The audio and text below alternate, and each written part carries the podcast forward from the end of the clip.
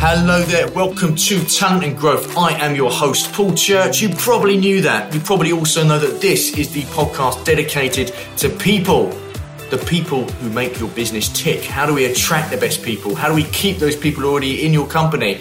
And everything in between. And today we're talking an incredibly important aspect of that candidate experience. And we are joined by two brothers, Chris and Kyle Connors, the co founders of Candidate FYI, and also one of our favorite friends of the podcast, Mary Straybringer. And we're talking, yeah, how can you improve candidate experience? How does it tie into employee experience? And what are the things we can do to assess where we're at with it, the impact of having a good candidate experience, the impact of having a bad candidate experience? So, everything to do with candidate experience is talked about in this conversation. So, there's a few firsts with this because I think it's the first time We've had three guests on. It's definitely the first time I've had two brothers on, and it's the first time I'm publishing an episode when it's actually the guest's birthday. So happy birthday to Chris Connors. Here's the birthday present, a nice episode of Talent and Growth, especially for you. Here we go. Just before we go into today's episode, are you interested to find out how your talent acquisition process stacks up amongst your peers, your competitors? let us know because the Anemo Group, of which I am also the co founder as well as being the dynamic host of Talent and Growth, we are offering a free talent acquisition evaluation where we will look at your processes, we will look at your branding, we will look at your content, we'll look at how you're doing in terms of attracting the best people to your business, and we'll give you some free advice on how to get better if you need it, but we'll also tell you how you stack up against your competitors and your peers. Completely free. Do drop me a note if you're interested to see how you're doing on the TA side of things paul at theanemogroup.com. Here's the episode. So, thank you for tuning in to today's episode of Talent and Growth. And I've got not one, not two, but three guests with me. So, I'm going to go around the virtual table and ask everybody to introduce themselves. Mary, let's start with you. Welcome back to Talent and Growth. How are you doing? And can you just let us know who you are and what you do? Yeah, so great to be here. Thanks for having me back, Paul. Hello, everyone. I'm Mary Strevinger. I'm a fractional talent and people leader and founder of Hero Hire Club. I consult across a VC portfolio and I partner with founders and early leadership to build scalable people foundations and hire key roles across eng, product design, go to market, ops, and exec for seed through Series C startups, social enterprise, and nonprofits. Previous to the wild, wild fractional World West known as 2023, I wore a lot of talent, people, and culture leadership hats at Who Gives a Crap, a direct to consumer subscription e commerce for toilet paper and certified B Corp for the past three years. I've got an equal mix in my career of in house, agency, and embedded consulting experience across HR, loss, and talent.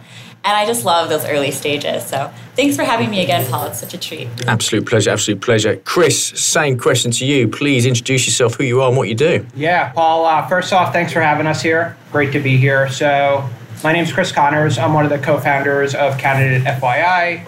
My brother, who is here as well, Kyle. We started the company a bit over a year ago. We came out of stealth more recently in February, and all around the candidate experience, we are trying to really fix this sort of broken process between candidate applying all the way up until being a fully onboarded employee my background is software, so I come from Google, I come from Yext, and I'm your candidate that's experienced the good, the bad, and the ugly. So a lot of passion going into building this company. Right, thanks, Chris. And before I go on to Kyle, quick question. What was there a kind of a, a point which was the trigger point? You can look back and think, right, you thought back and thought, right, I need to set up this business. Yep, great question. So, and I actually I show it when I demo our product. So my experience through the last interview process I was ever on I was so overwhelmed. It was so chaotic. There were so many emails going back and forth between me and the talent team and PDFs and links. And uh, that's when I turned to Kyle. I was like, we need to come up with a solution to this. Love it. Thanks, Chris. Kyle, intros from you, my friend. Absolutely. Again, yeah, thanks for having us on, Paul. Super excited to be on here. So, co founder of Candidate FYI, started with Chris, co founder and brother. We started the company last year, launched the product in February. I come from a technical background, so I've been VP of engineering, VP of product, CTO. A big part of my career has been building out engineering teams, product teams, hiring engineers, designers, product managers, and was just so frustrated on the lack of tooling that was available to cater to the candidate and really enhancing their experience as they're interacting with you during that short but very important time. So that kind of was a driving force or factor for starting Candidate FYI. Fantastic. And of course, we're going to be talking all about candidate experience today. Before I do that, Kyle, what's it like running a business with your brother? Uh, there's ups and downs. It's, uh, you know, we got a lot of each other. But at the end of the day, it's great to really know your co founder, right? So we've known each other for as long as we have been alive, and we kind of know our points to back off, but, you know, driving further. So, you know, it's great. And the one thing I'd say that's kind of unique about us is that we're you know brothers, but we're very different, right? So Chris comes from like the sales background. He's this very personable person who could speak with anyone. Me, I'm more of that you know introvert, technical type person. So us working together, we work very well together, and you know we've always kind of worked together on different businesses and whatnot. So yeah, we work well together. Chris, from an equity and inclusivity point of view, it's probably fair I ask you the same question. Do you have anything you'd like to add to that? I mean, I just want to mirror Kyle. It's I'll tell you, we learn pretty early on each other's basically trigger points, right? So we work really well together. We have a lot of fun working together. We also live 10 minutes away from each other, right? So our families are always, we're always doing some sort of event on the weekends or during the week. And Kyle and I are like, well, Chris and I see a lot of each other during the week. So, but uh, yeah, we love it. It's great.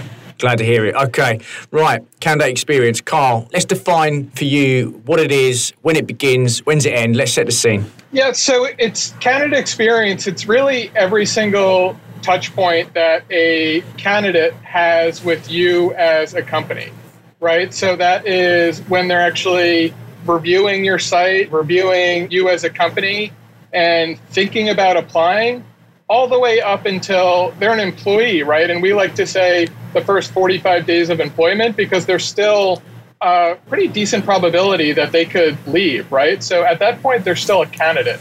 So we like to think of that candidate defining it as before they've actually applied, all the way up into that initial moments of them being an employee. So it's their experience along that entire journey. That's really what defines that candidate experience. Fantastic. Mary, we did a whole episode on this, didn't we? So anything you want to, how do you want to set the scene on candidate experience? Yeah, Kyle's pretty comprehensive there, but I'll add a few more pieces. I just saw a statistic recently that 48% of candidates have already been aware of your brand before they apply, and only 2% of them will apply if they have some sort of, there's a bad sentiment out there. So whether it's word of mouth or maybe had a clunky experience as a customer, those things go really, really far. On the flip side, if they heard great things about from employees or former employees or people that have been through the process before or just had a great, delightful customer experience or just found your brand or services really delightful, they're more keen to apply. And then on the flip side, the candidate experience also extends to that 99% that don't get the role, right? There's people that go through your process, whether it's through the application and are gently rejected, or see your process end to end. It's really critical to make sure that the way you treat your 1% is also the way you treat your 99%. So everyone gets a really, it's not just for diversity, equity, inclusion, but just for that golden rule of treat others how you want to be treated and be really kind and be really clear. Absolutely. And I think we often talk about how do we give great candidate experience? And of course, that's what we want. But actually, in some ways, what we're trying to do is make sure we don't give a bad one because people are much more likely to talk about a bad one than a good one. And as you said, it, that has big impacts on the brand and people's impressions of a business, right? Exactly. That's a great point, Paul. So, me as a candidate, I can remember almost every bad candidate experience I've had, right? Like, I remember pretty vividly when I've been ghosted when I've been told I was going to hear back from someone and I never did hear back. So those experiences stick with me, and, and based on speaking with other candidates, stick with that. Yeah, with you. And Chris, let, I'll ask you the next one. What, for you, how can a business truly quantify whether their candidate experience is where it needs to be? Yep. So great question, Paul. So we look at a few different things, and our customers do as well. So things like offer acceptance rates, uh, retention, top of funnel, so sourcing and candidate attraction, and then even new customers, right? Because we have a big saying of like treat your candidates like you treat your customers because at the end of the day they can be customers yeah absolutely chris what, what was the what's the worst candidate experience you've had that stands out in your mind does anything kind of spring to mind so worst candidate experience for me I mean, I won't pinpoint the absolute worst, but I'll pinpoint some of the things that felt like the worst, right? Like mm. just that feeling of defeat throughout the entire process. So being so excited about a company and putting so much time and energy and resources into preparing and figuring out how to succeed and just like giving it your all and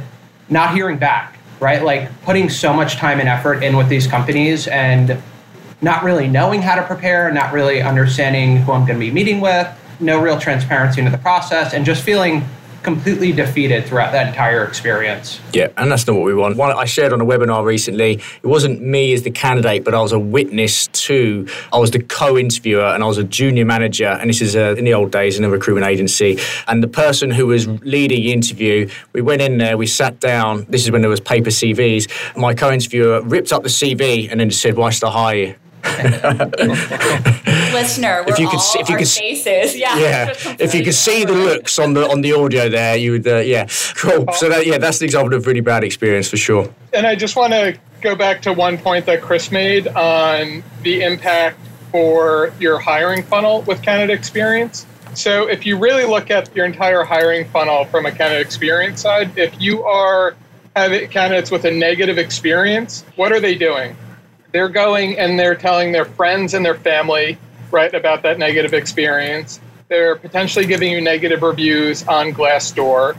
So then that's impacting your top of the funnel because every single candidate is reviewing those reviews ahead of time or checking with their friends and family on the background of this company. So now they're not applying to your company, right? So that's impacting the top of the funnel there's a stat in the middle of your funnel. Over half or about half of all rejected offers are due to a poor experience. So that's impacting your middle of the funnel. And then one fifth of all turnover happens within the first 45 days of employment.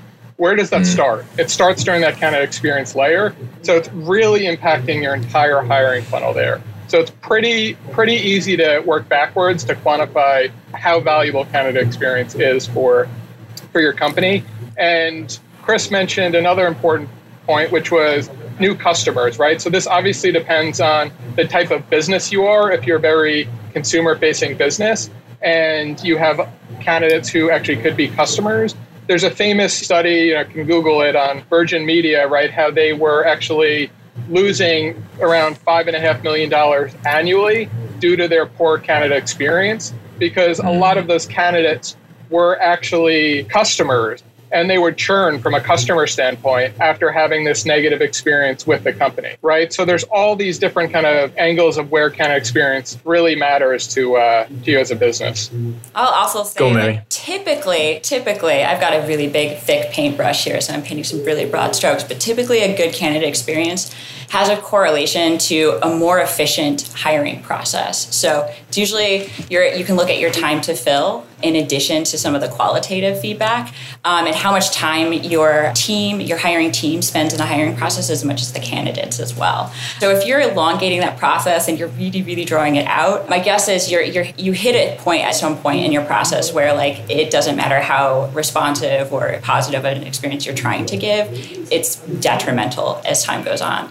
There's also a correlation, I think, in a broader sense of like employee satisfaction, engagement, and overall kind of retention that comes with hand in hand. I think there's definitely some like causality between like a good candidate experience and a good employee experience. So sometimes you can have a poor or even neutral candidate experience but still become an employee. But typically the company has set a stage with how they're going to be treating you once you're in house, right? So I have definitely spoken to these people many times over the years and increasingly so in this market of people who will continue to look once they have an offer in hand and they're onboarding and they're starting, they're going to keep looking because something about the interview process was indicative of how long they thought they would be spending in that role and the experience they're expecting. So there's, you know, looking at your employee engagement numbers, which are at record lows for most of the companies that I'm speaking to and, and or tapping other TAs on the shoulder to see how they're doing, as well as retention. Yeah, 100%. And I think, yeah, some really interesting points there. And I think that that piece piece, I ran a webinar recently on focused on onboarding specifically and that period from when the candidate accepts the job to when we consider them a full-time employee. And I suppose the way we positioned it on that webinar was that candidate go, let's say the candidate has a great experience in the process, they accept the job, yes, I got the job, fantastic. And you that, that excitement level's up there. You've got to keep it up there. You've got to keep it up there all the way through to when they start. They could have a three month notice period. You've got to keep it up there in those first 45 days, like you said, Kyle, because because absolutely there's so, such a high drop off. And you know it's easier for that to drop than it is to keep it up there. So there's a lot of weight there, isn't there? Absolutely. Kyle, what's your thoughts around the pushback to the office? And this is something that's happening a lot in the UK. I imagine it's happening a lot in the US, and with companies asking people to return to the office. And as we as we go into this crazy world of AI, whereby people are able to fake technical tests or deep fake themselves for interviews or whatever, we may see this even more in terms of the candidate experience. There may be more in person interviews. How does this affect the candidate experience journey, and, and how can businesses adapt to make sure the candidate experience is a good one? Sure. So, I mean, when you look at whether you're doing an interview in person or you're doing it over Zoom or Google Meet or whatever, the same principles apply, right? So at the end of the day, what candidates want, you know, they want transparency and they want up to date communication throughout the whole process, right? So that is relevant whether you're in person or over video. And when you kind of you look at the candidate experience in general during kind of the whole interviewing process, 70 to 80% of the candidate's time they're spending with a company or with you as a brand is actually outside of those specific interviews right? So that's still going to be them researching you as a company, researching their potential interviewers, you know, looking at your reviews, you know, preparing for potential questions. That's not going to change, right? So how can you really enhance on that 70, 80, 80%, regardless of, you know, where the interview is happening to give them that best in class experience that you'd want to put forward for your candidates? So it won't comment, you know, too much on, you know, what the kind of right avenue is in person or video, but we still feel like the same principles apply regardless. Yeah, with you. Mary, anything to add on that return to office piece at all? Yeah, I mean, it's pretty similar to when companies were either adopting remote first or hybrid working or were forced into it with the pandemic. You have to change your strategy because your talent pool is very different, right? Mm-hmm. Your talent pool tends to open up when you are remote first or you've got hybrid. So you're not tied to a geography or people that have specific logistical limitations to where they can work and their hours and their commitments outside of work. So you really do have to change your strategy. And in turn, if you're going to focus on a specific market, or if you're asking your employees to return to office, or you're now switching your talent acquisition strategy to being in office, your talent pool really, really narrows. And you're also competing with other startups and companies in those spaces. So candidates, the candidate market, it goes from the employer's market back to a candidate's market again. So it's just something to keep in mind. I'm definitely a big fan of hybrid work. I love seeing people in person, but I also love the flexibility of remote work. So, and I think that each company has to decide what's right for them, their business, and the culture they want to create. I also think, too, like you've got shifting preferences and expectations. So, candidates in turn have really adapted to remote working arrangements and they might not want to do that anymore. You're also, like Kyle mentioned, you're really altering your interviewing and onboarding process. So, how you interview and how you set a candidate up for success with that is really, really different virtually than in person. And then same thing with any technical assessments and then the onboarding. With you. Thanks, Mary. Chris, what are some of the key metrics to track that success of candidate experience investments? I think it goes back to things like offer acceptance ratios, Paul. Mm-hmm. Looking at, I mean, the best I can speak to it are basically how our customers are looking at it, right? They're looking at offer accept ratios, they're looking at things like candidate sentiment data. So, are candidates happy throughout the entire process? What parts of the process are they not happy? Where can we improve it? When you're going into companies, Chris, are they surprised at maybe the stats you might show them around candidate experience? Is it, is it often new to them or have they kind of got some idea? That's a good question, Paul. I think candidate experience is something everyone wants to have the best of, right? I think it's something that a lot of talent leaders talk about. It's something that a lot of talent teams talk about. It's not like anyone's out there saying, I want a bad candidate experience. I think at the end of the day, though, it's really difficult to quantify how to improve it and where to improve it, and then what's the ROI from it. Yeah, absolutely. Mary, I think we talked a lot on our one on one podcast around candidate feedback, and I know that's something that's really, really important to you, as it is, I'm sure, everyone in this room. But what are the mechanisms, and how do we make sure that candidate feedback can be leveraged to really improve the employee experience? Yeah, sure. I like doing checkpoints at every stage of the process. So, how are you feeling before the interview? How can I help you prepare? And whether you want to do some interview practice or here's some resources to dive into and really digest, as well as following up pretty promptly to one, just hear how, what were your impressions? How did the interview go? How are you feeling at this stage? And then bringing that back into the process and delivering feedback to hiring managers and hiring teams, as well as iterating as you go. So, that's not every process and that's not every recruiter that's going to be doing that, but that's something that I found a lot of success in that only helped me build a relationship with talent as well, to be really, really transparent and also be able to gain, as you build that relationship, you gain a lot of trust with them. So they're a little bit more apt once you do that to tell you how they're really feeling versus, it was great. and you're getting a sense that maybe they're not sharing everything because they're still keen to see the interview process through. So I found that being really transparent myself and truly turning my listening on and demonstrating that I'm taking their feedback and making actionable responses and adjustments to the process or even to you know specific interview stages based on what they're sharing helps build that trust.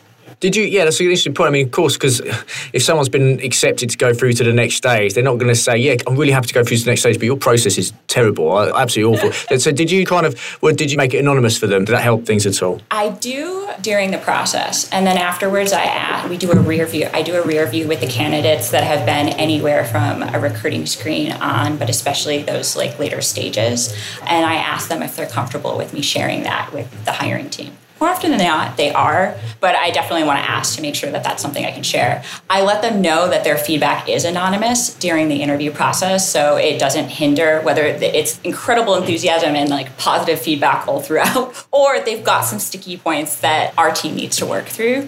I let them know it's anonymous, so it doesn't hinder or hurt their candidacy in either way. So I found that really helpful. That's a really good point. Is when do you share that feedback, and how do you share that feedback?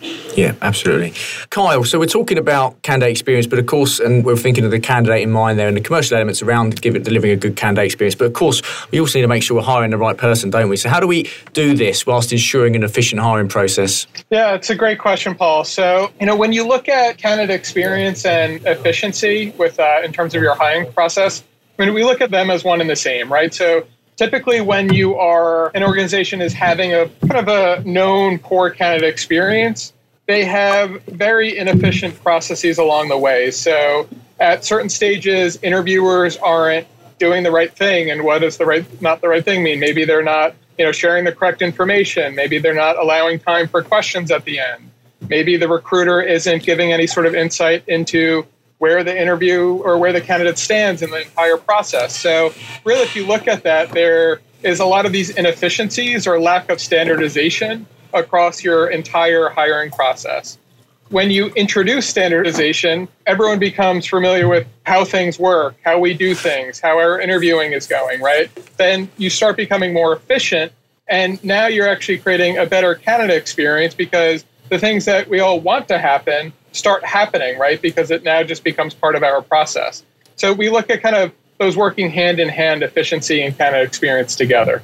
Yeah, makes sense. Makes sense. Mary, anything to add from your point of view on that? Yeah, I always like giving some little tactical pieces too for any kind of recruiters who are kind of building that out. As you try to create a more efficient process, it just means you've got to do a lot more work and building up front even before a role goes live. So something I like to do for candidates is just even in the application and the job advert alone, just share what is the process. So it shows that we've already decided the process. It's usually like, all right, the intro screen with someone from the recruiting team, then the hiring manager who is this title, or maybe even identify exactly who it is. I say if it's virtual or in person, how long it will be, and how many stages. And once a candidate gets past that initial intro screen, I also hand them a specific doc of here's the rest of our interview process, and here are some of the types of questions you'll see in our iterative process, as well as these are the core competencies, skills, and behaviors that we'll be testing at each stage and we'll be building upon. And it mirrors the exact document for a structured based hiring that the internal hiring team has, that we've built not just with the hiring managers, but anyone that's on the panel, so that anyone can see what's happening in the recruiter's screen. What are questions being asked and dove into with the hiring manager? What are the rest of the team going to be asking throughout the process? And why? Like, what are the skills and key behaviors and competencies that they're going to be looking for so that everyone's on the same page as far as what the expectation is for each stage and it feels you know it just feels like you're setting everybody up for success and you're being really really clear about expectations yeah, absolutely. And Mary as well. I think earlier on we talked about, I suppose we talked briefly about that correlation between candidate experience and customer experience. Do you want to just elaborate on that a little bit? Because it's an interesting area, I think. Yeah. You know, I worked in enough organizations that had a pretty strong, or at least emerging brand that had a small cult following where you had some really enthusiastic, long-time customers, first-time candidates. Obviously, you want to be able to treat everybody the same, but you often saw that correlation and wanted to ensure that regardless of how they got through this process, you want them to have a good experience so that they continue being customers. Usually, a good process means if someone hasn't been a customer before and they apply to your role and they have some touch points with your team, but then ultimately don't get it, it's really good if they continue still being a customer, right? But we've also seen processes before where people were customers or they learned of your brand, had a negative experience, and stopped being a customer of your services or products. And not only that, there's a little bit of a trickle effect with the rest of their network. I've seen it happen on both sides. And I've certainly also been in processes before too, where I was a customer, super enthusiastic. And as the process went on, if it was positive, I remained a customer. If it wasn't, I really thought about whether or not I wanted to continue being one. Yeah, absolutely, and it goes back to people talk, don't they? So it's all important. So and uh, people are much more, always more inclined to say bad things than good things. Kyle, in terms of candidate stories and experiences, how can they be leveraged to enhance the customer journey? Do you think? Yeah, so I mean, I think it comes back to a little bit of what Mary was saying, right? It's and it's just how what you stand for as a brand, right? And how you're treating people at the end of the day, right? So people buy from companies that stand for something that they believe in, right? So, how do you treat the people that you're hiring, right? And that really resonates with people, right? And there's famous saying, right? Like people don't remember what you said or what you did, they remember how you made them feel, right? So how are you treating your candidates and how are you making them feel, right? And okay, I want to hire or I want to work or buy from a company like that, right? And there's a very strong correlation, right, across the board, right? Whether it's your prospects, your candidates, your customers, uh, your vendors, whatever, right? How do you treat other people, right, as an organization, right? And it trickles through to all these different areas. Yeah, to build on Kyle, thank you for that because it, helped kind of percolate a few things in my head companies talk a lot about their cost of customer, right? They've got a particular mm. price point of what it takes, but you have an infinite amount of customers, right? And that's kind of the game. You have a finite amount of candidates that will end up getting the role. Sometimes it's one, Usually it's one, but sometimes it's even zero. so you could go through an entire process and still get no one and spend a lot of resources doing that. But to build on Kyle's point there, how you treat a customer is usually, or a candidate, is indicative of just how you treat people. I think mm. in broad strokes, again, is how you do something is how you do everything. And yes. whether you kind of are really cognizant or not as a customer or a candidate, if you're being treated in a particular way, whether it's positive, neutrally, or negatively, you assume that's how the rest of the people that this organization is touching is being treated as well. So their employees, their vendors, their partners, their leadership, you just make some assumptions and you connect those dots to say this is how this company treats people. So if they're treating you really really well, you assume that's probably how everyone else is feeling. So it's got some real trickle effects there. Yeah. I love that saying as well. How you do something is how you do everything, and how you treat somebody is how you treat everybody. So yeah, I'm with that. Look, final question for everybody. I'll ask everybody to try and give a separate piece of advice. So the, whoever goes last, whoever I pick on to go last, is going to have the toughest, the toughest one to answer. One piece of advice to a business who wants to start prioritizing candidate experience. What would it be, Kyle? I'll go to you first. Yeah, it's really what is your kind of experience today, right? And if the answer is I don't know, then you need to work backwards to find out, you know, what it is, right? So start measuring how your candidates are feeling today. That's a big thing with our customers who are coming in. They immediately start looking at all the feedback that they're getting from their customers throughout every step of the interview process and looking at how candidates are feeling right, about each different job, right? And now you can kind of take all that feedback in and say, oh, wow, we do things very well here, but over here we need to make some improvements. So if you're not measuring, you can't improve. So step one is really measuring to understand where you stand. I think it's a great point. And I think if you're a business or a talent or a people person right now and your your hiring is a little bit slowed down, now's the perfect time to go back through two years worth of data and get and find out and get some surveys out, start thinking about it and really get an idea for it. So when you're in the thick of it and you're really hiring, sometimes that's the hardest time to actually start thinking about these things, ironically enough. So now if you've got a bit of downtime from the hiring, it's a great time to do it. Chris, same question to you. One bit of advice if you're just thinking to start about prioritizing candidate experience. Sorry, Mary, you're going to go last on this. Chris, go on. so I would say go through your own process and experience your own process. Go through every single stage and see how it is, right? Like if you're going through this experience and you're like, well, this actually isn't great. There's not much transparency here. There's not much of a process. Candidates are going to feel the same way, right? So go through your own process. From there, you can then start to pinpoint areas of like, all right, we need to improve here. We need to be more transparent here. We need to have more communication here. So that'd be my best advice is go through your own process. Love it. Mary, final one for you. Great. Thanks, guys. I would say remember the golden rule treat others how you want to be treated, and then add some unreasonable hospitality, which is a little like callback to uh, Will Guidara if anyone's watching The Bear right now. But just think back to your own experience as a candidate from finding your first job to your current one. Who made you feel seen? Why? Who treated you the way you wanted to be treated? Who went above and beyond and really wowed you?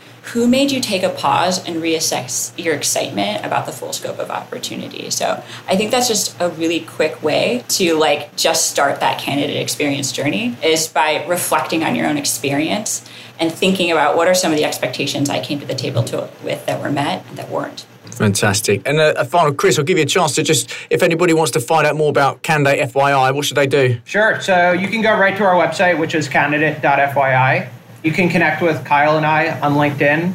Uh, we both have the same last name, so it should be easy.